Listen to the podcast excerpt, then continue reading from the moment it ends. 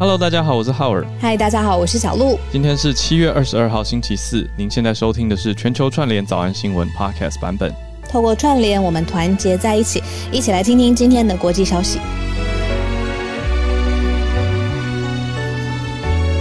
昨像昨天已经选了五题了，可是还是觉得一直都有新的动态发出来。像是今天我们刚刚最后到最后一刻都还在讨论要不要选进来，可是没放进来，所以就现在讲一下好了。就是呢，呃，美国应该算第二高位的外交人士，就是 Deputy Secretary of State 副国务卿，呃，Sherman。他下个礼拜要访中，我想这其实是蛮大的消息，在过去大概十个小时以内，就是大家睡觉睡下去之后报道出来的消息哦。当然也期待有更多的后续细节，比如说现在我只看到说他会访到中国的外交部长王毅，诶，他们可能会会面。我想这个是让大家蛮期待，也有点担心哈，就是到底他们的会面会有哪些的。谈话内容释出，那会怎么样影响到现在已经非常动荡的美中？那小鹿直接选了一题更猛的，就是中国政权是否有危机？我们等一下也来看一下。呃，我们当然也关心本地的台风烟花的消息。那再来也要看到河南郑州昨天讲到很大的洪灾。那我们今天继续追踪了解的是后续的怎么样防范，跟后续的怎么样去应对。那再来也关心到一样在亚洲的泰国发生了疫苗之乱。嗯，今天我心情有一点点复杂，因为其实如果是以这个天灾来说，在河南当地真的发生很严重，千年一遇，千年才碰到这么严重的灾情。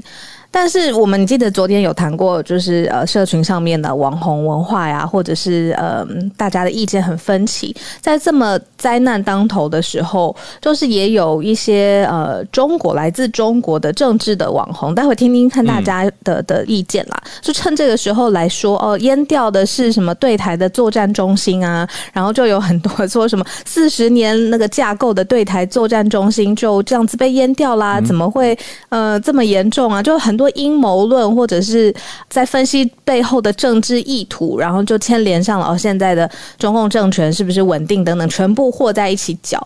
那我就看的时候，我就心里就想说啊，我我先先跟大家聊聊这个天灾本身的后续，好像比较重要哈。你觉得？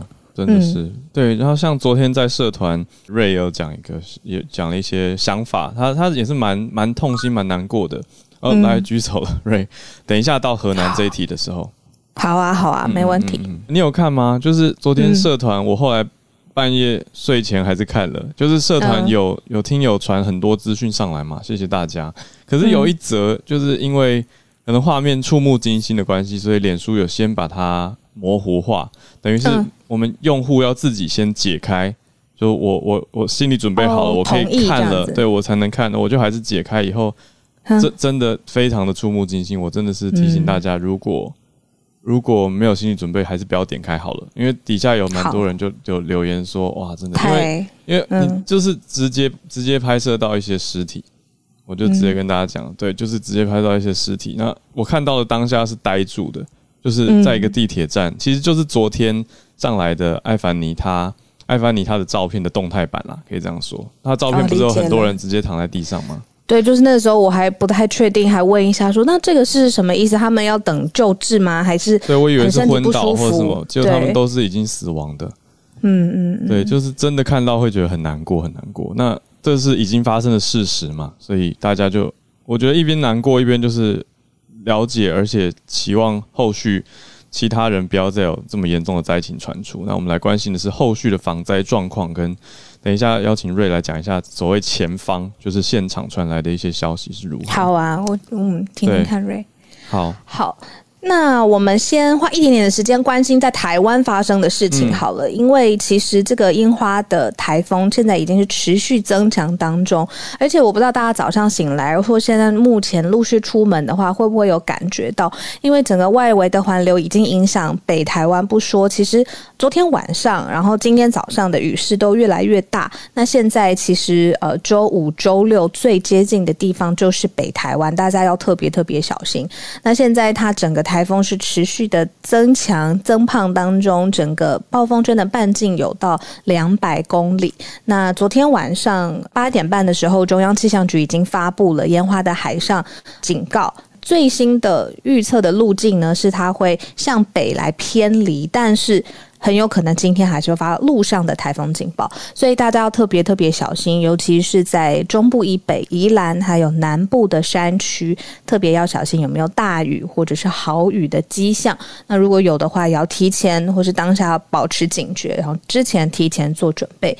这个是一个民生方面的台风消息，可是很重要，因为双北昨天已经吹出了七级风，所以大家出门啊，在外啊特别注意。那如果有呃家中特别，比如说在比较靠近山区啊，然后好雨的地方，然后家中的老人啊，都要特别特别小心他们的安全。对，特别是今明两天哦，台风算是提早到的概念。对，那也。也刚好跟大家更新一下，昨天我本来是跟大家请假嘛，本来昨天请了明天，可是因为这个台风的关系，所以政府单位就决定也调整会议时间，所以这对我们算是好消息嘛？就是明天我我们又可以继续跟大家，我啦，我可以继续跟大家继续 全球串联早安新闻，所以不请假了，明天就维持继续播报。嗯，好，谢谢小鹿。那对啊，大家这两天特别注意一下，我觉得这两天天气真的蛮怪的，就是会。突然天空一阵黄，然后就大雨啪啪，然后一下又又好像放晴了一样，对，所以大家一起多多注意，主要是风大要小心。好，那再来关注到美中交锋升级的这一则，讲到中共的政权动荡，而且你你在我们的讨论讨论当中，你有讲到说，我们是不是要先跟大家提一个概念？我觉得是一个历史课的复习，我都快忘记了。好呀，因为这个概念我在看到的时候是媒体或者是这个爆料型的网红，他其实，在呃公领域上面其实也有很多的话语权了，大家常常都会听到他，就是郭文贵。那但真真假假其实无从可以判定出来嘛。对他每次讲的时候总是很斩钉截铁，但是里面是不是还有一些空间需要待查证？所以我就没有把这个字眼直接。呃，用上来，而且这个字眼其实是呃文革时期的字眼，就是当时有四人帮，那这个四人帮就是最主要的核心的政权的人物。那现在郭文贵说，哇，中共的政权内部。似乎好像有挑战的声浪越来越明显，就是挑战习近平的政权。那有一个新的势力集结，是新四人帮。那其中里面是我们常常早安新闻常常讲的，其中一个人竟然是杨洁篪。所以哇，我就在想说，这到底怎么回事呢？我就会去看了一下，就是这个。他到底有没有在政权当中形成一个不稳定的状况？然后也结合之前 Dennis 老师常常说，诶，是不是现在习近平很警戒性很高，只跟身边亲近的人一起做重大的决策？那整个各种连把点连在一起之后呢，我就在想说，嗯，好像可以把这一题拿出来跟大家分享一下。主要也是说，就是现在似乎有一些媒体的侧面报道，就是说中共现在内内忧外患真的是全部夹在一起。比如说，我们昨天有说，这个美国联合欧洲还有英国一起在骇客攻击上面对中国很支出强烈的谴责。那美中的交锋进一步退两步，不论是制衡或者是合作，每天都有新的变化嘛。那这个是外交上面习近平面对的很多的各方的压力。我不知道。他内心上面是怎么样盘算，或者有没有所谓反击的计划？但是呢，他的内部其实也有很多很多的经济，或者是呃，之前瑞瑞常常上来跟我们分享的，就是青年人口生育各种内政的压力都存在，但是。最直接相关的是习近平的，听说啦，媒体侧面报道，就是他自己的身体状况其实也没有很好，所以说呃，在呃中共当中里头，是不是有一种比较在嗯挑战他的政权稳定的新的势力在集结？那现在其实媒体已经有写出来了，呃，就是这件事情好像不是捕风捉影，而且又有就是政治型的网红特别又开了直播拍了影片讲这件事，就说习近平的身体状况出了问题，然后之前呃江派人马就是江泽民相关的人马就说哦，可能习习近平的身体也撑不到什么什么时候，而且要提前让他垮台。那有一个事情是可以来解读的事情是，待会或许听听瑞瑞再更理解，就是现在习近平他做了一件事情，现在专家都在看到底为什么会这样子做，就是他把这个呃解放军参谋总部直接归中央的办公厅领导的中央警卫局，嗯，里面呢直接做出了非常大的人事的调整，那这件事情就是他是在收紧他的权力，希望。在身边围绕着他的这些人，嗯，没错。那所以我觉得，如果是要从呃他的政权有一点点动荡这个角度来解读的话，好像也很合理。不过我我们毕竟都不是在呃真的是很了解很了解中共这个内部的政权布局，所以待会听听看大家的想法。嗯，四人帮的历史我真的忘得差不多，所以我回来。回顾快速查了一下，呃，四人帮小小帮大家复习一下历史小教室。四人帮是中国文化大革命的时候的一个政治团体。那这四个人呢，是王洪文、张春桥、江青跟姚文元。有人把他们叫做王张江姚反党集团。那讲到反党，就是反共产党啦。所以这四人帮当时就是被视为是威胁到，明明是毛泽东的亲信，可是却威胁到毛泽东的政权。那后来就被粉碎了。那现在的新概念是讲出新四人帮。那郭文贵之所以用这个比喻，就是因为现在讲出的这些人呢，是以前中国国家副主席曾庆红为首，那也包括刚刚小鹿讲到的杨洁篪，那这些也都是现在习近平的亲信或者是很亲近的人，所以才被类比为新四人帮。那这个到底实际如何？我想还要再再看看。可是，到底关于习近平他的身体状况啊，还有他收拢权力这些，都很有值得分析跟观察的地方。我想，那也想听听看，等一下 Dennis 老师一定也有关注到这相关的消息，或者也许 Dennis 老师会说，嗯，郭文贵就参考就好。我们也来听听看，期待一下。那接下来就讲到中国河南，特别是郑州这个地方非常严重的洪灾哦。呃，有媒体用的词是千年的洪灾，因为。真的没有看过这么严重的情形，还把地铁站完全的淹掉，那造成很多的死伤。我看瑞在社团讲到的是，看来意思是瑞的女朋友是郑州人吗？还是河南人？伴侣对，应该是应该是不止女朋友了。嗯，他是准女婿啊。哦，准女婿，准女婿。哦，对。那我一边先邀请上来，那小鹿一边看有没有呃消息要先跟大家说明。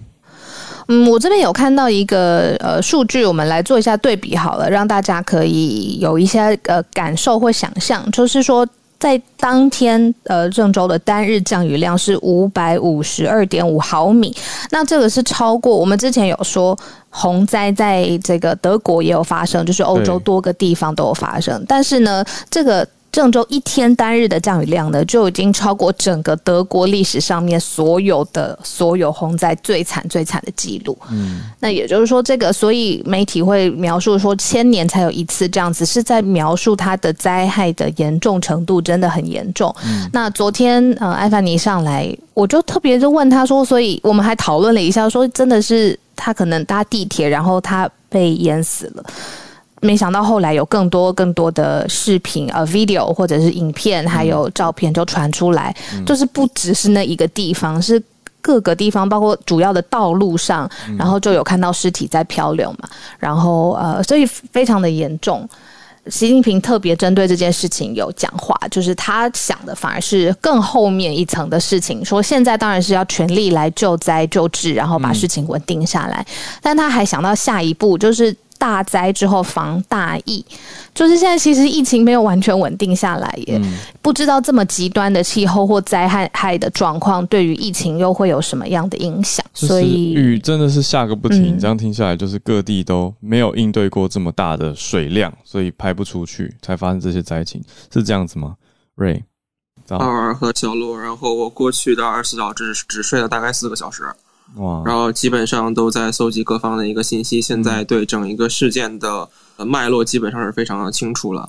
然后我先给大家讲一下这整一个事件大概是怎么样的一回事吧。刚刚前面小鹿提到了说河南当日就它当日降雨量高达五百五十毫米，对，这是完全没有错的。嗯，呃，但是这里面有一个我们忽略到了一个东西，就是二百毫米已经是郑州的一个可以说是百年一遇的大暴雨的一个一个等级了。哇！然后但问题就是在于。呃，中国的防汛等级就是防洪水和防自然灾害的等级分为三级，它一级是最高，然后三级是最低。然后正常来讲，你遇到百年一遇的大暴雨，你应该直接拉响一级警报。嗯，但问题就是，它七月十三号就已经发布了三级警报了。嗯，然后直到七月二十号下午，洪水冲进地铁站，它才提升到一级警报。嗯，你可以看一下中间这个时间用了多久。嗯，然后除了这个以外，还有一个就国内的暴雨预警，最最大的是红色暴雨，就是所谓的红色暴雨。但呃，红色暴雨的一个情况下。呃，正常的公共服务应该是要被停掉的，但是问题就是，它红色暴雨的警报发布了六次，第六次才把公共服务停掉，这也就是为什么这个地铁里面还有这么多人的一个原因。然后，另外一点就是令我们最痛心疾首的一件事情，就是地铁的停运，嗯，是在洪水冲入主干道之后，就地铁的那个主干道之后才停的。嗯嗯，它十八点零零。呃，就是就晚上十八点的时候，就下午六点的时候，洪水冲入五号线的一个一某某一站的那个主干道，嗯，它十分钟之后才那个宣布全线停运的，这是我们目前最痛苦的一件事情，并且我也去咨询了一下那个专门从事水利的一位朋友，嗯，以及真正参与过郑州地铁设计的一位朋友，嗯，然后他们给我的答复是，这这个这个灾难是一个天灾加人祸的一个组合体。因为本身来讲的话，地铁它是有对，地铁从本身来讲的话，地铁它是有一个挡水墙的，就是有一定的防水能力和那个防洪能力的。嗯，但问题就是他们等到这个挡水墙差不多倾快要倾覆了，呃，上面才发批示同意下面去停运，所以这就是一个比较核心的一点，就是我们目前相对来讲最痛苦、最让人难受的一点。另外，呃，这个洪灾远远都还没有结束，嗯，只是郑州地区有部分地区的水已经停了。然后，但郑州目前还是持续在下雨的。虽然之前有一段停雨，它现在是持续在下雨的，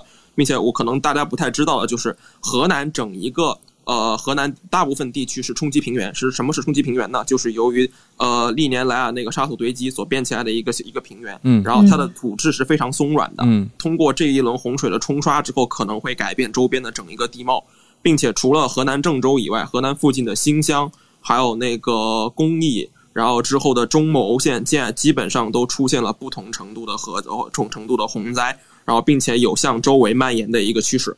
嗯，太难过了。我觉得补充到这一点，刚越听其实越觉得说，哇，很很大一块是可以避免的。是的，就是你说到几个点，提早预警，还有提早关闭公共交通运输，其实这些都会少掉很多灾情。因为我们看到很大的灾情是在交通运输当中逃不掉的人。但是如果如果以官方的角度先关掉的话，那有防水墙先挡的话，都可以少掉很多。对，但是这个大雨也同时是天灾，没有错。所以谢谢瑞，真的是很很持平跟很完整的补充，让我们了解到。对，当然现在是很难过。那希望你你家人跟认识的朋友都都还好。我的女朋友她在那个，因为本人我也提到我是河南准女婿啊，她在河南有六位亲属。嗯，然后她和她妈妈本身的房子在河南已经被泡了。在在郑州已经被泡了，准确说在郑州已经被泡了。嗯，然后那个估计之后要去申请危房鉴定，然后那个他在河南申请什么？为什么危房鉴定？危危危危险建筑鉴定？哦哦，危房。哦，对，然后那个因为呃，这个这个大雨和洪水，它最对它对一栋楼最大的损害是地基。因为已经出现过有许多，就是已经在周边有很多栋建筑是被这个泄洪加上大雨这个东西给给冲垮了，这样的情况是有出现的。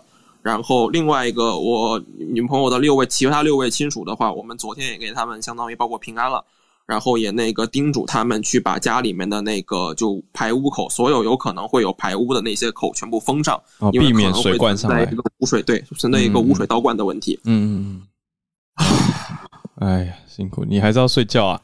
嗯，听得出来瑞瑞的声音跟之前不一样。你今天很累，对，嗯，是的，因为并且也看到 Clubhouse 上有很多人，我说实话，他们就是在吃人血馒头了，就是在吃人血馒头，等于是嗜血的，在用这个消息去。对他们其实并不关心流量，并不关心这个灾区的这些灾民是什么样子的。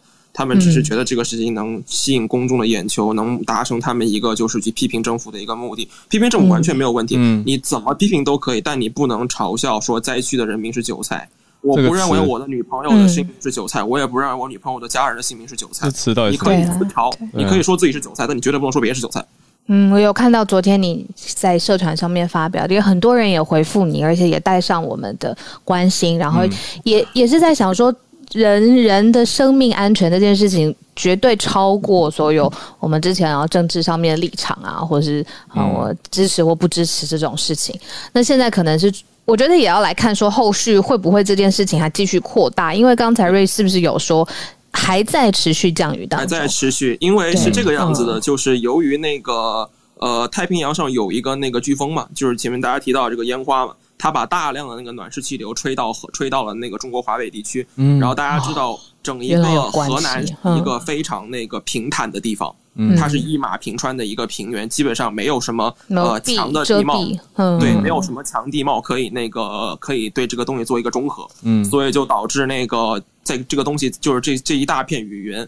在那个河南上空遇到了，就是在整个华北平原上空遇到冷湿气流之后，就形成了大暴雨。嗯，然后，但是这个大暴雨是非常，就是就基本上是很很罕见的一个东西。它其实也影也也影响到周边地区，像今年今天河北省、河南省的邻的那个邻省河北省也拉响了一级防汛警报，然后也开始部署部队，然后来做防汛的一个工作。哇，然后那个湖北宜昌，就是我们之前说这个这是一个就是就是三峡所在的那个省。湖北宜昌现在的水位也很高，嗯，然后那个这就是一个可能是这么近年来，呃，中国要承担、要承受的最恐怖的一个洪灾，嗯，然后估计要会有很大，会对整一个整一个国情会有很大的一个改变，然后但能确定的是，这个事远远都没有结束。就光河南目前这个洪灾，我们的预计就光水退，光能够把完整的地貌全部都露出来，估计还有一周。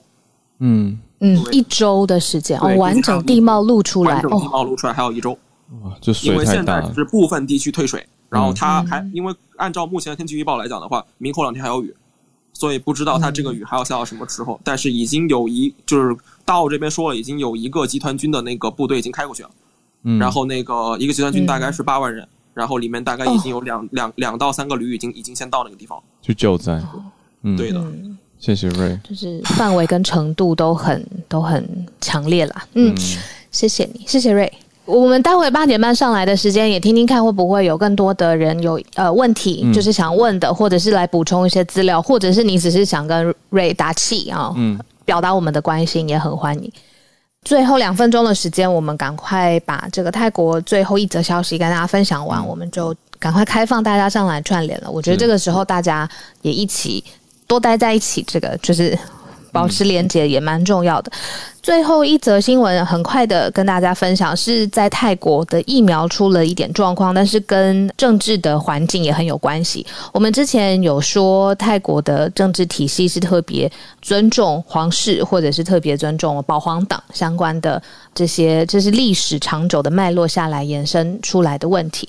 那在疫情的时候，疫情的时期，现在泰国出现了一个很重要的状况，就是疫苗的接种决策很混乱，而且疫苗。提供的单位现在呢，他们常常出现了延迟交货的状况。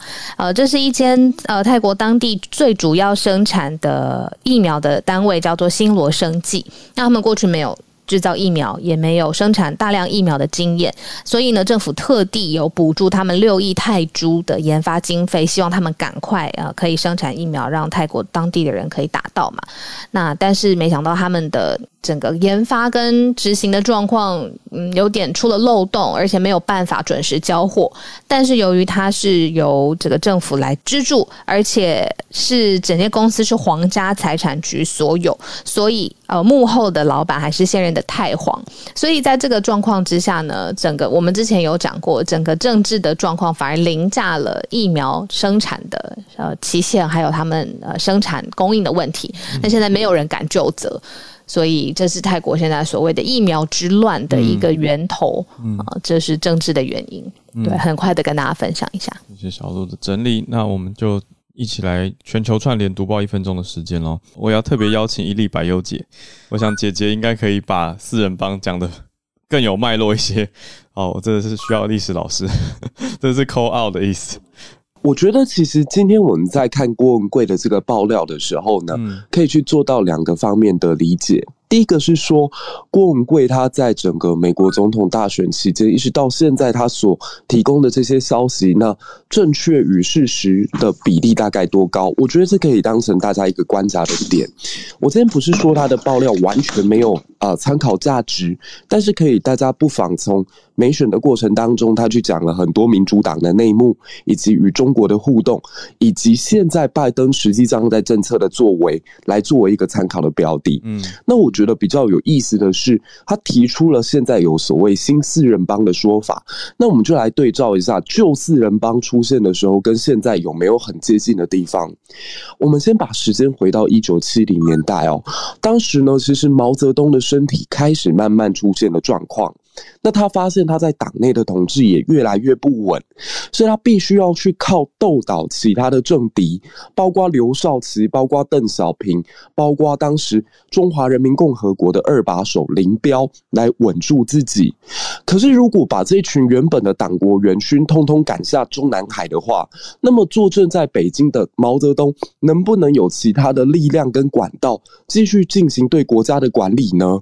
所以他把就把权力下放。到以他老婆为首，江青女士为首的这个四人帮，那四人帮你可以视作是毛泽东的爪牙，因为毛泽东在身体健康状况每况愈下的时候，他必须要有白手套。去替他做到更多的事情，所以在中国的内部就爆发了所谓的文化大革命。所以这个角度，我们可以把它视作是一个政权上面非常理性的选择。我们都觉得文化大革命疯了，为什么要去打倒这么多的其他的人？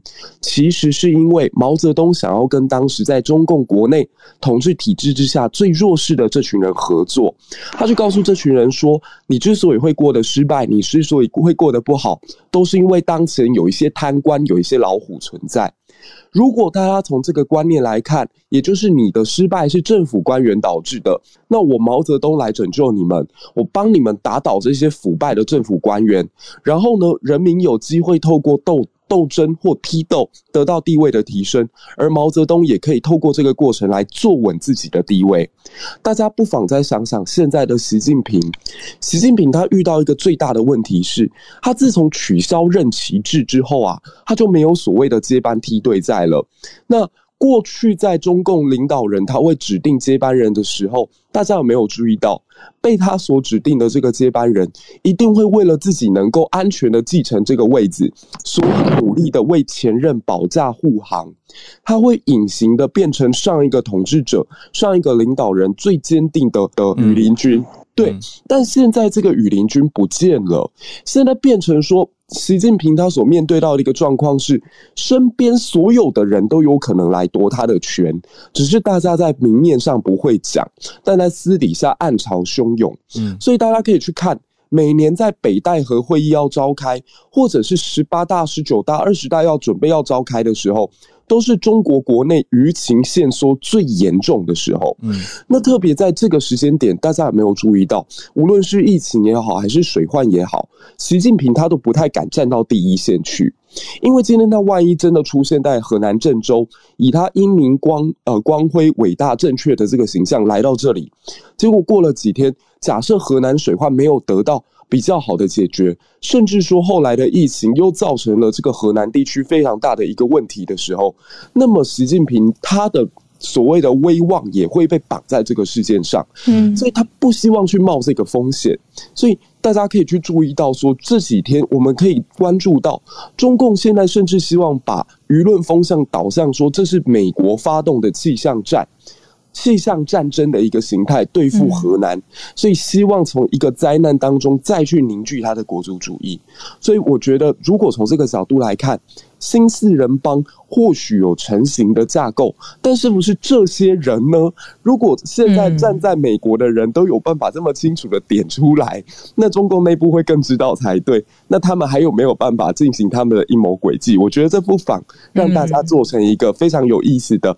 媒体试读能力的训练，对，谢谢，谢谢，谢谢姐姐。讯息真假真的是也需要一些时间，还有我们基本的媒体试读来来判断。对，嗯，好，我跟大家讲一下，小鹿，希望小鹿也可以理解我。今天拉了特别多朋友上来，因为我想大家，嗯，好像很难得没有这样子让那么多人上来，可是我看到好多人的意见、新闻，其实都很精彩。所以好呀，我想要请大家帮一个忙，所以特别是已经上来的朋友，你们一起帮帮我们一个忙，就是尽量真的压缩在一分钟之内。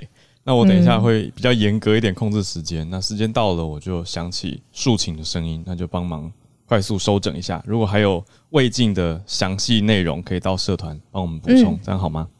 好多一点人串联也好多一点多元的消息。好，谢谢。Hello Sarah，我人在加州，我们加州呢又戴上口罩了。六月十五号的时候，加州解放说，嗯，可以不戴口罩。但是一个月过后呢？洛杉矶在七月十五号的时候就呃又开始限制，就是说呃在室内大家都要戴口罩。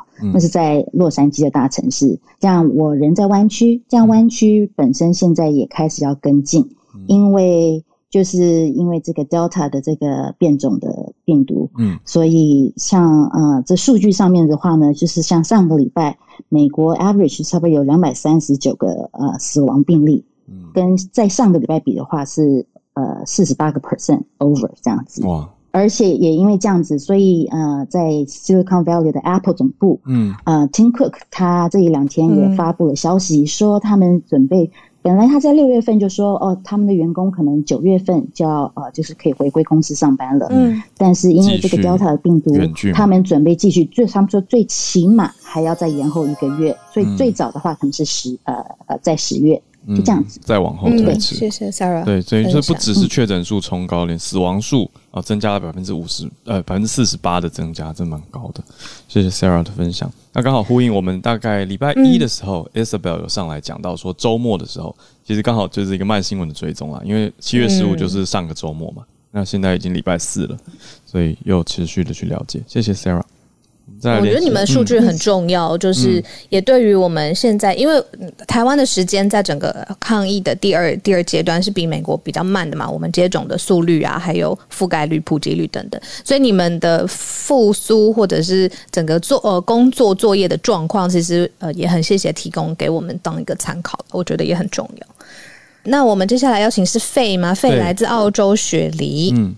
跟大家分享的是有关于呃澳洲的呃日本大使他他说的事情这样子。那日本大使他说呢，呃，日本在处理对中关系没有比澳洲来的好，并且呼吁澳洲的莫里森政府一起来对应中国带来的挑战这样子。那这个其实蛮有趣的，因为其实呃，过去两三个礼拜，那很多一些反对的声音，就是说觉得政府对于中对中政策不太好这样子，那也指责政府利用外交来赢得民心。英国、日本在处理对中关系，呃，澳洲政府应该要学习这样子。但是呢，这个日本大使他就跳出来说 “No way”，他用 “No way” 哦，而且他说他很委婉，所以他不用 “B U L L” 这个字这样子。嗯，对，呃，日。及其他志同道合的国家应该联合起来对应中国这样子。那他其实在这个报道里面，他也说他很也很赞许澳洲政府对中国，呃，对澳洲的经济制裁上所采取的政策这样子。那他甚至呼吁澳洲应该要一起来。呃，巩固这个呃中国海的这个安全，因为澳洲其实它是处于中国南海这边，那东海那边呢，对澳洲其实应该也要很重要，因为澳洲有很多航运其实是依赖东海的，所以他现在球丢给澳，嗯，然后看澳洲政府会怎么回应。嗯，谢谢飞，谢谢也讲这么重的话，澳洲已经常对中国讲比较重的话了嘛，现在日本也跳出来加入澳洲。好，那我们再来继续连线到。Charlotte，Charlotte 在洛杉矶，哎，跟大家就是 update 一个，就是在美国的算是法律界的消息，然后也是跟 civil right 相关的青少年或 minor 十八岁以下的变性权利。啊，在四月份的时候，阿肯色州呢，就是 Arkansas 禁令哦，就是说阿肯色州成为美国第一个禁止所有的医生为 minor 十八岁以下。呃啊，青少年或孩童进行变性手术。那今天这个 ruling 呢，就是这是非常新，大概一两个小时前啊，联邦的法院又就是变成接下来，我想会有一波的法律战。嗯，就是联邦的法院又入一个 injunction 禁止令。禁止阿肯色州执行这个法案呃法令。那这个法令本来是预计在七月二十八号，就是过一个星期要下星期三要要正式施行。那我相信这个会引起呃美国一波家长跟就是保守团体跟呃人权团体的这个 debate 呀。就简单先分享到这边，谢谢 Charlotte。对，因为孩童变变性这件事情已经蛮复杂的了。那其实如果是成年人来说，可能有各种的制度啊，或者是讨论已经呃已经成型了。但是对于孩童，比如说十八岁以下，或者你刚才说九岁的时候，会不会造成比较大的呃副作用，呃或者是影响负面的影响？这件事情可能在法律的层次上面还要再花一些时间来做呃最后的判定呀。小鹿我补充十秒，那是 Virginia 其实啊在上星期三也同时就是通过一个十一岁的女孩，她是一个变性的女孩，可是可以啊就是她可以加入这个女就是州的这个。十一岁儿童的这个就是女子的 competition，就是一些运动竞赛。嗯，那因为这受到抗议，可是已经被那个 Virginia 的法官啊通过了，所以这个东西现在在每个州都是此起彼落，因为影响运动赛事。哦，明白。嗯，对啊，所以它的影响层面其实真的很大，不只是自我的认同的问题嘛。好，谢谢 Charlotte，每次在这个啊法律层面上面给我们很多新的，就是新的案例，就是代表新的观点跟现在当代的思潮是怎么样，所以是重要的。嗯，我们在 Barbie，对 Barbie 你好，好像是一个慢新闻的追踪，对吧？因为你已经跟我们讲过以色列的这个间谍软体 Pegasus，可是是不是有新消息？没错，今天有提过这个新闻是由。呃，十七家国际媒体联合揭露的，然后在未来数日就是会持续分析。那这两天再度更新了获得的电话号码，上面包括了法国的总统马克龙，然后南非总统，还有巴基斯坦总理等十四位的国家元元首，那也列入了清单。而且卫报最新的公布目标，他指出了呃获得呃国家元首或是高层受到哪一个 NSO 集团客户的监控，就是连客户的这个部分也清单也。呃，就是也写了出来。那这个报道指出呢，法国总统马克龙，然后呃，欧洲的理事主席马歇尔，然后还有那米歇尔跟那个世界卫生组织的总干事谭德赛，在二零一九年就成为摩洛哥客户感兴趣的目标。也指出，来自三十四个国家的外交官、军事首长，还有资深的政客，也在监控的目标清单上面。那法国的世界报也指出。摩洛哥的情报情报部门利用飞马的城市来监听马克龙。那 NSO 集团回应最新的披露的时候，他是再次的否认，表示没有任何人是呃摩洛哥客户的目标。那也补充到，名单上出现的号码不代表是说是被选中利用飞马进行监控的。好，谢谢 Barbie。这个英国的卫报真的是追的蛮蛮勤的，所以可能会有后续还有一些 update。好，那下一位连线到的是我们的新朋友，第一次上来的印度西米老师。你好，哎，请问今天要分享的是？老师现在是在台湾，可是长期关注印度是吗？是的，是的，是的。但是我今天看到那个千年洪灾的新闻，是觉得蛮痛心的，就是这么多人嗯失去生命。那其实今年跟去年因为 COVID 的关系，那其实也死了很多人。那我今天要做的是，我想为大家祈福。那我们大家一起就是先心静下来。那我我们一起为这个世界祈福。我敲一个波的声音。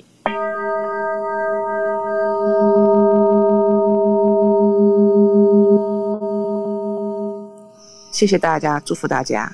哦，谢谢谢谢西米老师。西米老师。哇，只是上来表达一个想要为希望世界跟大家更平安，嗯嗯，简短有力的讯息，一个祈福的信念，谢谢。嗯，来，我们再来连线到 Tom，Tom 是要跟我们讲 Clubhouse 的新功能吗？我在我其实，在湾区，大概早上的时候，Clubhouse 推出一个新的版本，那现在有呃，等于是两个主要的新功能，第一个是它正式 exit beta，所以。它现在等于说推出了一个公开的版本，不需要 invite，大家就可以加入。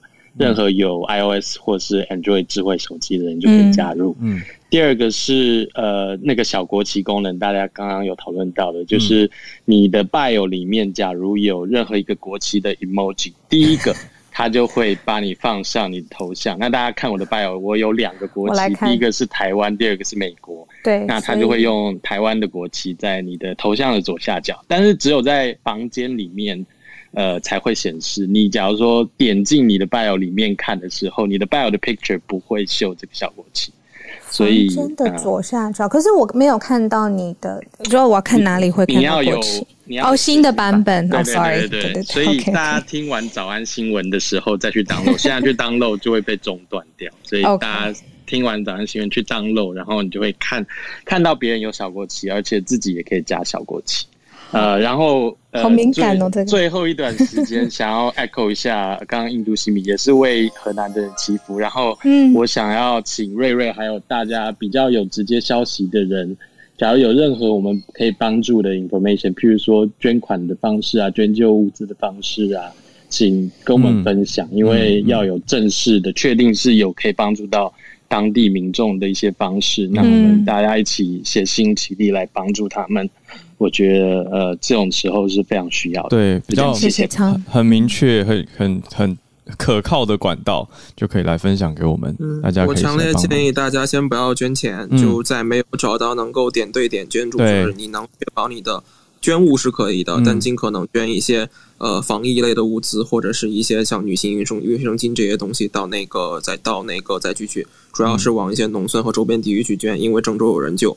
农村及周边地区的话，他们的情况目前不是很好。嗯，资源分配的关系，资源分配的一个关系。好，所以如果瑞这边有掌握到相关的管道，就对我们会随时来可以用社团。好，谢谢你，谢谢谢谢谢谢 Tom 的提议，非常棒。下一位，我先连线到 Samantha，嗨，你还在还在泰国吗？对，我还是在泰国。嗨，哎，呃，我现在要分享一下，就是泰国在七一八泰国抗议大游行的时候发生的事情。嗯。当天呢，大概有将近三到四千人到场，可是大家依依然就是怕新冠传染的问题。可是因为疫苗加上很多政治，导致大家真的受不了，所以一定要起身抗议。可是就在当天呢，有人拍到有熊猫的骑手在载人这样子，可是大家也没有想会有什么问题。就在不久之后，熊猫的官网上面就出现了熊猫不支持任何的危险及恐怖分子的暴力行为。消息一出来之后，就是大家就一一片倒，所以在二十四小时内，熊猫就已经被大家就是抵制，大概消失掉两百到三百万的用户。因为意思是说，因为他出来讲了，说不太支持大家抗议游行。对他就是 Fu Panda 就直接出来说我不支持抗议机，其实他用用字非常不好，因为他用到恐怖分子的暴力行为。哦，很重的字，嗯，对，所以大家就是因为这样就直接就就直接当就是 on download 就不用不用说多久收流失两百万，二十四小时内哇！那我想知道本来副 panda 在曼谷吧？你在曼谷对吗？就是曼谷的话，它算是长多大的？Food delivery 的选项，呃，一开始 Food Panda 其实算是第四大的，大概用户大概将近在五百万左右。嗯嗯嗯。可是，在二十四小时内就直接两百到三百万的用户直接流失掉。哇，明白。哎，泰国最大的是不是 Grab 啊？对对对对，最大还是 Grab。嗯，OK OK。谢谢 Smarcha。对啊，我这两天对 Food Panda 的印象很好，因为我前两天开车在路上，我的灯没有没有开完整，所以等于是其实我没开到灯。就是只开到很小的近光灯，然后就有一个呃 f u l Panda 的骑士，他就转头对我比灯的手势，然后我开了以后，他就比一个大拇指，我就觉得。可是这个是这个人很好，对这个个人没错，但是不是我只要表达说我们人类多么的脆弱，就是只是因为他这个很友善的举动，就会让我对品牌有好的联想，所以对反过来来说，就是你看品牌如果。嗯，在字眼上面或者是立场上面，可能跟大家不合，就是不是不合啦，就是大家可能没有办法接受你，很容易一夕之间，你看二十四小时两百万人就负面的印象，对，好，谢谢 so much 啊，来下一位连线是第一次上来的陈教授吗？Professor Chen，你好，呃，谢谢两位主持，首先我要为河南受难死亡的百姓致哀，然后呢，我想跟大家嗯先谈一下就是。历史上发生在河南的同样地方的世界上工程灾难之最啊，就是死亡人最多、最最就是那个厉害的一次灾难，那就是七五八水库溃坝事事件。这个事件呢，又称为驻马店水库，就是那个灾难。这场灾难呢，严重到什么程度呢？直接死亡两万六千人，然后呢，这个就是那个间接造成的之后的瘟疫。以及饥荒，死亡人数达到二十四万。他们的水坝有多少水坝溃坝呢？一共有六十四座水坝，因为它水坝就是那个大家都到了，就是那个已经是到了，就是那个叫叫做临界状态。嗯，在那种情况下，如果就是一座水坝，就上游的水坝就是那中游的水坝一块，在它下面的水坝造，再就是那个大量的水冲来的话，它都承受不住，就会造造成多米尼果牌效应，大家都溃坝。当时就是这种状态，所以说现在我们也担心这种事件是不是在河南又重新再发生。嗯。谢谢。对，然后我的头像就是刚才主持人问的我，我的头像呢，他他这个就是那个我我也是在网上看到了这样一个就是那个报道，他就是说的就是那个中央电视台撒谎，他怎么撒谎呢？他们他们这个中央电视台，他他当时就是说，河南虽然现在有就是那个历史上就是那个很少遇见的这种大雨，但是我们准备十分充分，什么都很好，什么都不不会有问题。这场雨过后呢，河南会变变得越来越越好。但是实际情况下，他们准备，嗯，对。没有反应现实，根本不足。对，而且就是呢，你看，在这种状态下，应该是那个危急状态，这个公共交通什么全部应该停，早就应该停下来。没有检讨，还在运行，对，造成这么多人的不必要的死亡，真的是很难过。我就是谈这以上。谢谢陈教授，谢谢你。补充一下，那个七五八红会的时间是一九七五年八月五日，所以叫七五八。七五，然后也是在河南。对的，对的。关于这一次那个河南洪灾，呃，目前还没有出现特别大规模的溃坝，但是已经出现一部分地区存在那个溃坝的状况。他们现在采取的一个方法叫做那个叫做叫做叫做开阀系开阀分洪。比方说，呃，河河的左岸溃坝了，但河的左岸有居民区，它在河的右岸，右岸可能没有那个没有居民区，它开一个新的口子。让这个水能够导过去，因为我今天刚刚咨询咨询了那个之前在水利部工作的朋友，然后现在在海外开阀分洪，等于是开一个新的阀口，让水可以过去。是是的，就是就是不能让这个水失去控制嘛，就是能够让它在控制的范围内起到一个流向。之前出现那个六十五座的多米诺骨牌那个原因，呃，其实挺明确的，因为我前面也说过了，整一个河南是一个非常平坦的一个地势。嗯，对的，所以它的那个它本身所很多的水坝，它是人为抬高了地势，嗯，为了能够创造一个高度，然后能够蓄更多的水，所以才会产生这样的一个问题。但是现近几年好一些，但是能确定的就是这一次的降雨量已经不是泄不泄洪的一个问题，它已经造成了内涝了。然后之后的，它不是因不是因为泄洪才才淹的郑州，嗯，因为郑州的地势整体在那个整体在河南还是偏高的一个地方，嗯，它是因为这个降雨的原因先内涝了，然后之后把内涝的水排出去之后，为了排出去之后，它才被迫要泄洪的。哦，明白了。对，这是我这边大概跟水利是跟水利区的那个朋友们沟通之后得到的结论。理解。对的。哎，好奇陈教授，陈教授你还在吗？陈教授你在哪里呀？好奇。呃，我在美国，我现在在美国啊，在美国，明白。对那这个呃，bio 上面的这个图，应该就是这个 video 的一个截图，就是说现在实际的状况还很严重，但是跟中央电视台的内容是完全相反的嘛。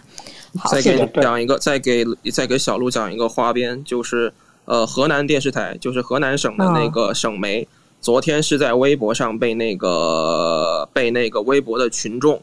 提醒他说，河南发生了这么大的事儿，你们最好把你们现在在电视台上循环播放的放抗日神剧停掉，就是一些以抗日题材为那个为排为为题材的一些非常魔幻现实的那个作品停掉，然后滚动回放滚动来那个报道这个灾情，他们才做这个事儿。哇，哎，这很不一样哎，等于是开始民间跟观众要求我要更多真实的新闻跟消息。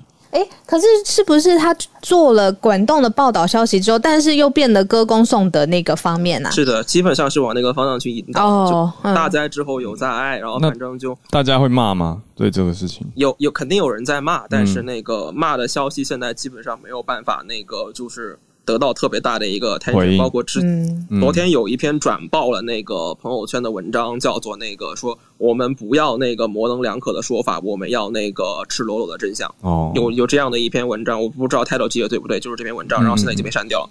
然后并且你去搜微博上的热搜前一百条里面，跟河南相关的基本上都是正面的。唉，认知作战，对内认知作战。好，了解了，谢谢瑞。那我们就继续努力全球串联了。我只能这样说。来，下一位是艾凡尼，艾凡尼，昨天有上来，你好。嗨，谢谢，谢谢陆怡珍，谢谢嗨。那我三个字全名，我好害羞。好，叫我小鹿就好了，小鹿就好了。谢谢，谢谢。啊，谢谢每天给我们提供的，然后一分钟就有点紧张。那我回应一下，一筹白优杰老师和陈教授，他们两个昨天都是在我的房间里，关于河南的房间，然后那个房间有七百多人。那他们两个播报的部分，六百八十五。呃，不对，sorry，我没有跟你说话好吗？那个六百八十九，我有截图。我有截图。两位，等一下，等一下，等一下，等一下。希望不要在这个房间吵架。不好意思，我想，我想，艾凡尼可不可以就中国社交平台对于美国副国务卿要访华然后会晤王毅的反应来做一个回应？我也控制一下时间。Sorry，我我我就说一句，我们昨天在讨论群众如何自救，其他的部分就是你写了，我们我们讲新的吧。陈老师的内容，然后那现在就是讲我的内容，希望别人不要打断我的话，我不想。好，艾凡尼，我们再三十秒。好，现在呢，就是那个美国国务卿舍曼将访华。那中国日报提出的是，美方提出安排美国国务卿近期访华。然后那个他的发言人说，中方将向美方表明对发展中美关系的原则立场，以及维护自身自主安全的发展利益坚决态度，要求美方停止干涉内政，中国的内政损害中方利益的部分。但是我不知道。呃，现在最国内跟国那个就是中国的内部和外边有怎么样的区别？然后，但是下面的评论是一边倒的，说真好意思来呢，脸呢先隔离十四天，摆到天津去，这些内容啊，所以说我想播报一下的就是中国方面的反应，以及美国突然这次那个造访，呃，就是他们的那个网络反应，就这些没了，嗯。好，谢谢。好，刚好时间九点钟，助战专家的时间。Dennis 老师，我其实是很想很好奇，因为这个虽然爆料的来源大家不信任他，嗯，就过去发生很多很多的事情，但是是不是有一些端倪？之前 Dennis 老师有分享过，就是习近平的政权是不是好像有一点点，好像什么地方不对劲？我是不是说的太缓和了？没有，基本上大家在看中国的政权，事实上都是雾里看花。原 因因因为资讯其实蛮不对称的，没有人知道我。它的这个整个里面，甚至实体，它的派系的斗斗争是什么样？只能透过一些事实、新闻的片段来抽丝剥茧的理解现在的状况。我们可以稍微的看一下习近平现在从他上任之后所谓的打贪防腐的计划，当然会遇到很多很多的挑战。你知道，中国非常大的庞大的体系，一定有很多人认为习近平是做的不好。当然，你也可以看到很多人支持习近平哦。重重点是在习近平是不是能够继续的巩固他的权利？他当然有很多的手法。如有一些消息可以跟大家分享，今年的一月份的时候，习近平在对内谈话，他针对打贪的事情呢，他说。他打打击贪腐呢，是中国输不起，中国共产党输不起，也绝对不能输的一场活动哦。你可以反映出来是习近平看，当然表面上是打贪，可是其实他的对话的方向是是说明的是，中国内部他的自己的共产党内部一定有很多人是对他不满的。那刚刚你谈到这个郭文贵的消息哦，我必须要说，我们在看待这个郭文贵的。郭文贵先生的这个爆料的时候呢，稍微要平心静气一点哦，因为你如果仔细去看他讲的所谓的新四人帮，真的里面只有到目前为止里面他谈到的韩，只有韩正是现在的中央政治局的常委，另外三个他是不是有这么大的权利？杨洁篪当然是很熟悉美国的，那王岐山。以前过去跟习近平的关系也很好，当然会把这四个人凑在一起，原因原因是因为这后面都有一些故事脉络，跟习近平确实最近都有一些不愉快的部分。那是不是因为这些不愉快，所以把这个故事凑拼凑在一起，让大家觉得好像有这么回事？可是如果我们再回头来看中呃中国内部的政治，习近平现在是不是真的有权力的不稳？我觉得权力的不稳，或者是对他的不满一定有，可是是不是真的权力不稳？我觉得还有待观察哦。至少到。到目前为止，看不太出来说习近平真的已经快垮台了，没有像想象当中这么快就瓦解，并并不是这么容易哦，还要更多的、更多的这个资讯。嗯，所以我知道很多的朋友很期待，就是说习近平这么坏哦，对台湾这么不好，然后到处放话、战狼外交，大家对他的印象不好。可是我觉得我们还是要理性的看待，毕竟呃，就算是他很大、他很坏，你要面对，你还是得面对他。所以我们比较理性的看待会比较好一点。我其实今天大家在。之前在谈所谓的郑州的水患哦，嗯，我会觉得，当然，大家一定要保，一定要保持一个人道的立场，还是作为一个人来出发来看待这些事情是非常重要的。大家有没有注意到，包括蔡英文总统都已经递出橄榄枝，至少是我觉得在这件事情上面是我觉得非常好的一个进呃事情，是我们就真的是表达人道的关怀。如果大家还记得，我从二月三三月的时候就在讲，我们之前有在分析的时候，我就说，也许只有蔡英文总统可以去中国，就像以前七零年代的时候，七零年代的时候，只有尼克森可以去中国。我觉得蔡英文总统他现在做这样的事情，我不确定有多少人会真的是觉得，哎，他就是呃要打算要跟中国交往。但是我觉得像这样的一个危机的时候，或许呢，这种稍微稍微多一点的人性温暖，有机会哦，真的是有机会开启一些对话。不论你喜不喜欢，我觉得对话是很重要的。不论双方的这个争议有多大，对话很重要。我今天想要分享的其实就是中美关系，就是大家在谈的。现在中国遇到了一个郑州的水患。它是不是跟中美关系有一些影响呢？嗯，您如果看 Wendy Sherman 这次的造访，它是一个很突然的消息，或者说你可以说是媒体的媒体的操弄。上个星期我们在谈这件事的时候，还在谈说《财经时报》英国的《财经时报》真的是非常严重的讲了一篇文章，说中国拒绝 Wendy Sherman 的造访，整个 Wendy Sherman 到亚洲的行程没有中国。当时在呃七月十六号有这样的报道，而且这个报道还被拿去问了赵立坚。赵立坚的公开谈话说，他在这个他对这件事情不予置评哦，过通这是很少见的，就说美国要不要造访不予置评。结果一一连串的系列的一系列的外媒就报道说，哦，Wendy Sherman 要去见中国的外交部副部长乐玉成，被中国否决。然后就很多的揣测哦，尤其是因为美国在上个礼拜又针对什么香港的事件哦，而新疆的问题都陆续的发出比较严重严重的指控。星期一大家还记得不久就是星期一的时候，我们还在谈。说美国发布的中国骇客是可能中国政府包庇哦，种种的消息感觉起来是美中之间的对抗是越来越严重。结果今天就发就传出来说，哎，中国不但要见温迪学们在天津，而且还是由王毅来见，不只是副外长，而且是正就是外交部长自己来见哦。他是不是双方在？某一某一个时间点，或者是出现了什么变局，我个人会觉得说，也许中国这个呃郑州的水灾，或者是相关的内部真的有一些事情正在改变，让中国的对美国的政策呢，是不是还要继续这么强硬，出现了一些变化？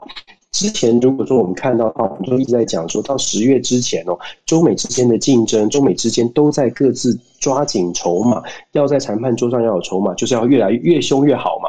不论是军事啊，不论是各种层面，就是要越凶越好，才能够比较能够展现自己的实力。可是现在看起来，温蒂· m a n 这个这个造访。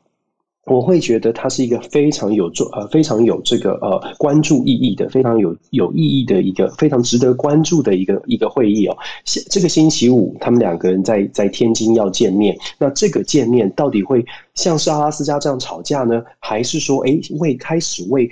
呃，习近平跟拜登的见面开始做一些铺陈。《纽约时报》，我相信可能很多朋友看到《纽约时报》今天有个有个消息，就是说中国是不是要开始做出调整，然后美中之间到底应该怎么做？嗯，越来越多人都在猜测双方之间现在的剑拔弩张，谁要先退？我们一直在讲说谁要先退。我会觉得说现在看起来好像转折点即将出现，尤其是在这种天灾出现，中国可能内部也需要很多的调整。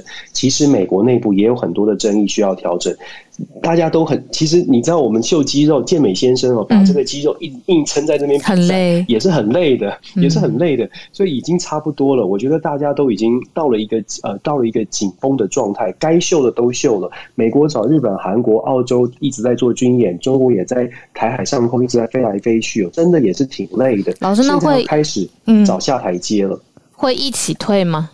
哦要会不会一起退哦？我觉得这就是外交的有趣，外交的这个有趣的地方哦，就是说，它不会是让大家觉得说，好像一不不，绝对不会是让你觉得有一方完全输的很惨。嗯，现在应该是说两强哦。如果他们有智慧的话，我相信他们有智慧，这是重点。他们都是玩大国外交，而且都是老将。王毅是老将，Wendy Sherman，你不要看他看起来年轻，他也七十一岁了，都是老将哦。这些老将一定会想尽办法，用最温和的方式，让双方都有台阶下。如果真的想要退的话，一定是双方都有台阶下的一个方式来做一个退让。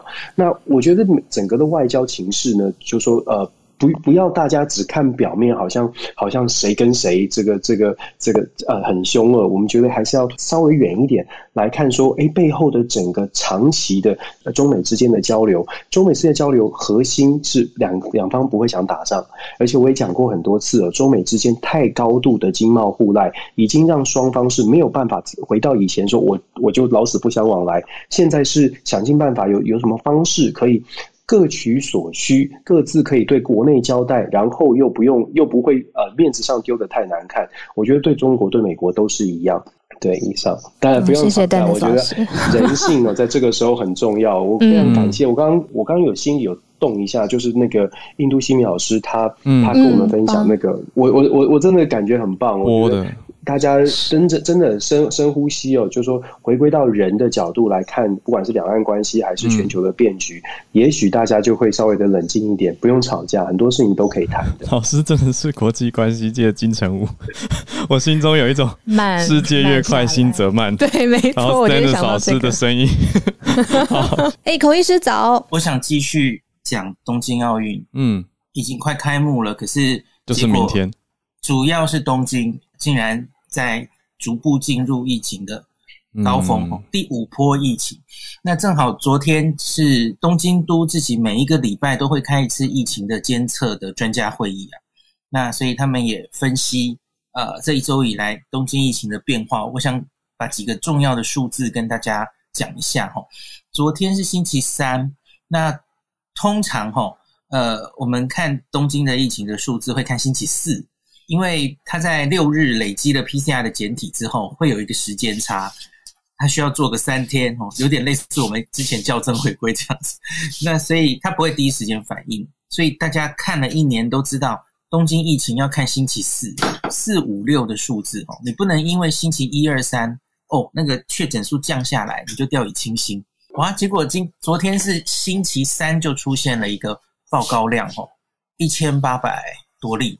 那这个是这一年以来星期三的新高，以前星期三没有那么高过，所以这这是一个很大的警讯，我觉得。那上次呃东京破一千八百例已经是一月十六号了哈，嗯，就是在的第三波疫情的时候，那冬天的那波疫情，那这个第一个这个数字让人不放心，第二个是浩文，你要不要猜猜看现在东京 PCR 阳性率？七日平均一定有往上高到多少了？我想想看，对对对，来猜一个数字。之前记不记得我跟你说，呃，三点五波是前一波是三二八，然后他们慢慢压到了三，嗯，对，压到三之后就放了。六月二十号东京解除紧急事态宣言，嗯，它又慢慢回升到五。那你们猜猜看，过去一周多少？九，一定是比五高吗？好，十点二，哇，十。哦，又是每十每一百个就有十点二个了，嗯，就是你每测十个 PCR 有一个阳性，对，那它可能可以反映着现在东京检查量是不足的，嗯，当然也也反映着它就是真的比较严重哦，案例数变多，嗯，那所以我昨天有跟大家说，呃，那个东京奥奥委会它有公布说，七月一号入境奥运相关的人士啊，大概三万多人。他们已经做了很多 PCR 了嘛？吼，PCR 跟快筛超过十万，然后他们说确诊只有三十几个，所以那是千分之一呀。所以我昨天其实那集 Podcast 我就在讨论到，吼，我们中华队啊，中华队有一百一百多人是住在选手村，然后有六十几个，六十二个是在像是戴志颖嘛，吼，羽球队。是住在离场地比较外的选手村外，我就不禁在想，现在到底是村内还是村外比较危险？就就是大家要这次奥运这几天又有传出很多消息，就是哇确诊了，又只好放弃资格，因为他确诊，你隔离个十天或是十四天，我不知道他怎么规定的哈，等于那个赛期可能就过了，他就等于就是只好放弃资格的这种。状况这几天一直有传出新闻来，所以我就觉得这次奥运真的选手的心理压力还蛮大的哦。你你能不不染疫，然后站上那个比赛场地，你好像就成功一半啊？对，对我我也很担心选手们，假如因为这样哦，努力了那么久，然后每天都开场，每每天都开讲，每天都测 PCR 哦。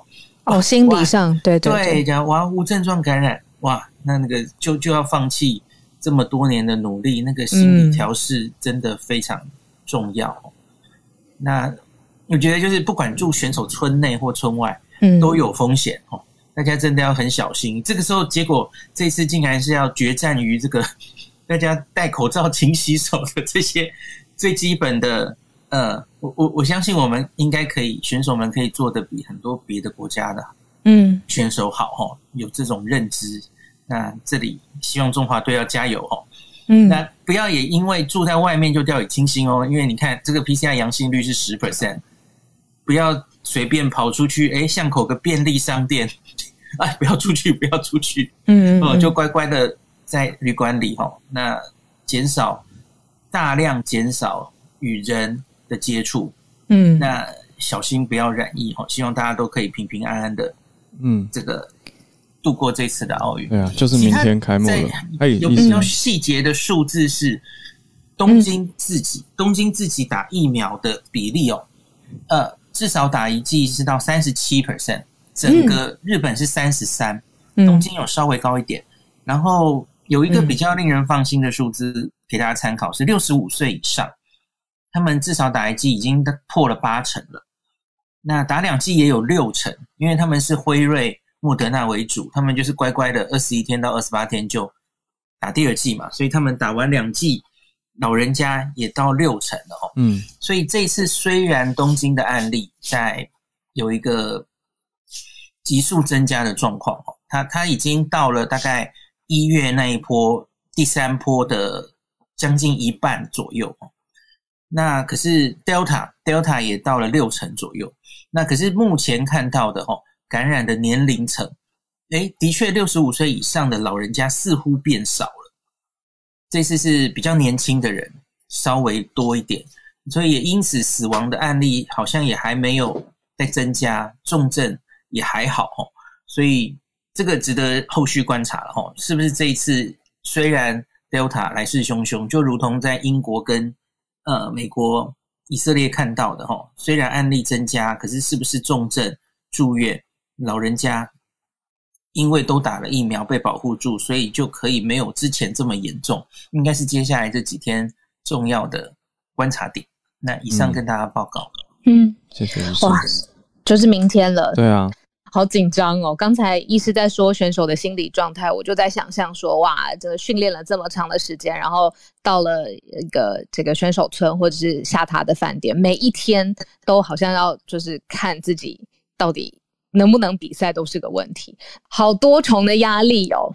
嗯，安全比较重要，最重要了。嗯，对，谢谢医师。然后刚刚 Dennis 老师讲完的时候，其实西米老师是不是有？回应刚刚想要补充一件事情，我呃，如果大家可以，那我们一周吃一天的素素食，为全世界为这动荡跟发生不好的事情祈福。那我最后再敲一次，嗯，松柏，祝福大家，谢谢您。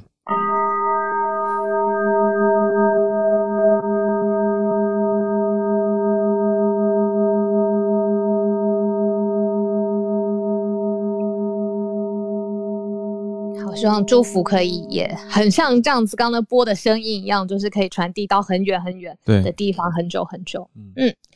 浩尔啊，今天呢，这个 你好少这样用这个口气说 浩尔啊，是小鹿。浩尔啊，今天我们真的是串联了很多不同地方的消息，然后有很让人呃很很难受的，然后也希望可以帮上忙的，然后也有呃中美外交的关系，然后也有世界各地，比如说刚才 Charlotte 从呃法律的案例上面来帮我们。盘整很多很多的呃不同的讯息，但是呢，我也准备了一个小小的讯息是要特别给你的。嗯，什么东西？这是什么？这是一个鼓掌的声音。我知道啊，可是 好突然。我刚才在想说，哇，这个放在 ending 讲好了，因为我很怕今天中间，呃，重点是这些新闻也蛮沉重的，但是有一个专属你的好消息。来跟大家分享一下吧，我的好伙伴的好消息放在 ending 最后跟大家说。谢谢啦，好啦，我知道，谢谢你，恭喜我，我我收到纽约大学的录取通知了。所以我要，我要，我要在我要念纽约大学的硕士班了。所以我要好，我我觉得跟大家 这样早安新闻，大家有一种家人的感觉，我就直接跟你们分享。好，我的小故事呢，就是我在台湾念了翻译的硕士班。没有念完，是出现小朋友的声音。哦，我没有念完，那我课都修完了，但是后来就忙于工作，没有把论文写完，所以心里就一直觉得我这么喜欢翻译，怎么可以没有把一个硕士念完呢？一个自己勒索自己。那后来看到这个机会是用线上的方式可以继续就学，所以我就觉得，哎，我既然在创业，那一边还可以做早安新闻，一边还可以读书。何乐而不为？我就申请了。那昨天收到了录取的通知，所以昨天半夜半夜才发布。谢谢你，谢谢大家。恭喜恭喜，豪尔，豪尔是我的学弟。哦，恭喜！刚是谁？恭喜！是谁？是谁？学姐是哪位？对啊，是 Charlotte 吗？Charlotte 是是，我是那个 NYU 的 Law School。哇。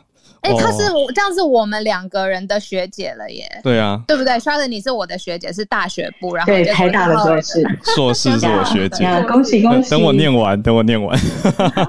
谢谢谢谢，好谢谢大家，谢谢 Dennis 老师，谢谢。你知道我刚刚多多慌乱吗？我在听大家在找那个。听大家在分享，然后我同时在想说这个音效可以吗？我一直在找那个 YouTube 的音效，因为我想要给你一个掌声，所以刚才有一点点忙乱。谢谢啦，是我给你的一个大鼓掌。谢谢，那也谢谢大家。我想这就是一个追梦吧。那用我自己的努力故事来鼓励大家，就是即使到了一个年纪，还是可以继续念书哦。所以不用觉得对我说的吗？不是，没有开玩笑。是我身边有一些人，他们一直觉得说自己大学念完就。投入工作好像就有一种进入到职场的倦怠，可是我觉得如果想要再进修或提升自己，都其实有很多管道，也不一定是不一定是念硕班这件事情，而是可以追求自己想要的梦想。所以大家加油，继续努力。好像我以前也没想过我有可能到国外念书啊，因为毕竟家境就是一般般，所以一直觉得到国外念书很贵。那现在还是觉得很贵。可是就会多了一些勇气去贷款这样子，希望这个故事有激励到大家。当然，大家也要考量到自己的还款能力。那我这句话也是在提醒自己。好，那就谢谢大家今天的串联。我们明天早上八点继续跟大家串联在一起喽。谢谢你的收听。有任何想要告诉我们的话，欢迎透过各种管道留言给我们哦。我们现在有 Podcast、脸书社团，还有 YouTube 每天直播。不论你在哪里，都期待你的加入。没错，期待大家的加入。告诉我们你的想法吧，还有观点吧。我想这就是最珍贵的啦，让我们不只是新闻，也是大家一起来思考的一个平台。我们明天见，大家拜拜，拜。